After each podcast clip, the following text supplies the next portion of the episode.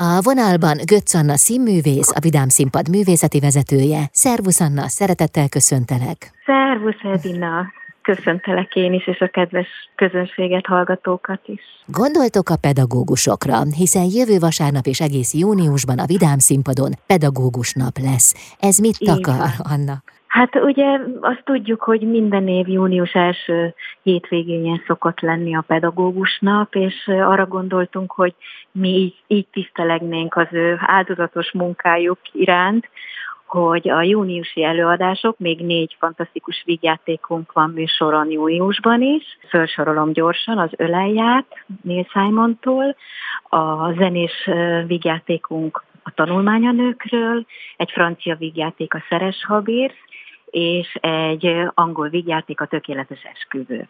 És ezt a négy előadást szeretnénk úgy felajánlani, hogy kedvezményesen tudjanak jönni a pedagógusok, úgyhogy nagyon nagy szeretettel és, és tisztelettel várjuk őket is a Vidám színpadra az évad, évad végi utolsó négy előadásra.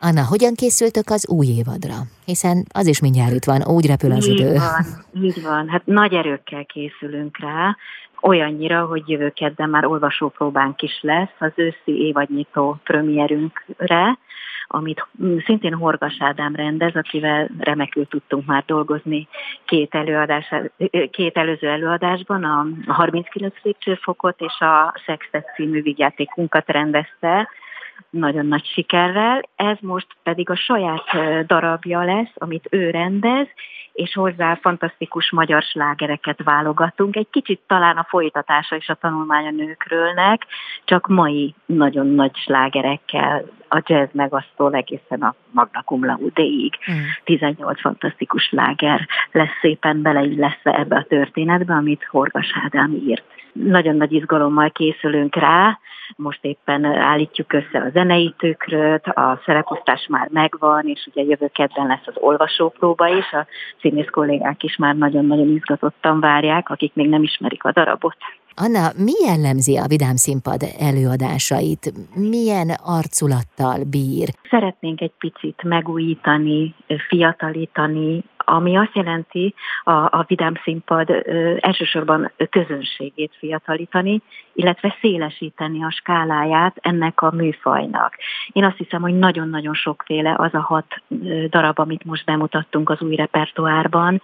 Talán mindenki és minden korosztály megtalálja a neki kedves előadást, előadásokat, és ez egy újabb színfoltja lesz, azt hiszem, a Vidám Színpad műsorának, hiszen nagyon sokféle francia vígjáték, amerikai Broadway siker, és zenés vígjáték, magyar vígjáték, nagyon sokféle előadásunk van, és természetesen a gyerekekre is gondolunk.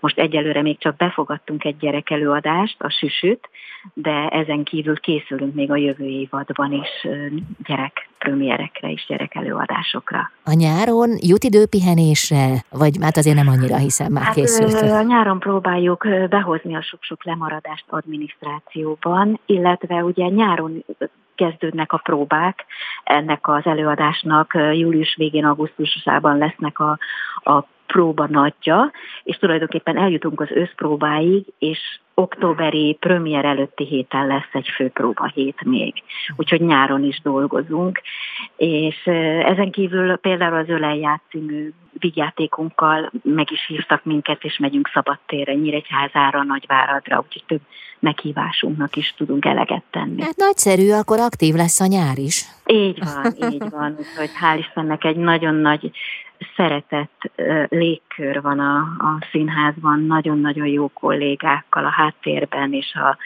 a színpadon egyaránt, úgyhogy igazán, igazán együtt toljuk ezt a szekeret, ami, ami egy megújulás felé indult el, és azt hiszem, hogy nagyon-nagyon sok szép sikerrel is. És most már ezen a pályán is marad. Reméljük, hát ez már csak a megmaradásunk, a gazdasági része az, az mindenkinek mostanában nagyon-nagyon nehéz, uh-huh. főleg ugye magánszínházaknak, független színházaknak, de én bízom abban, hogy, hogy valamiféle támogatást mi is fogunk kapni, és, és mindent elkövetünk azért, hogy sikeresen tudjunk működni, és valamilyen szinten önfenntartók is tudjunk majd később lenni. Hát sok munka van ebben, és sok erő is. Anna, ezt kívánom Igen, nagyon, továbbiakban nagyon De nagyon-nagyon nagy öröm, mert, mm.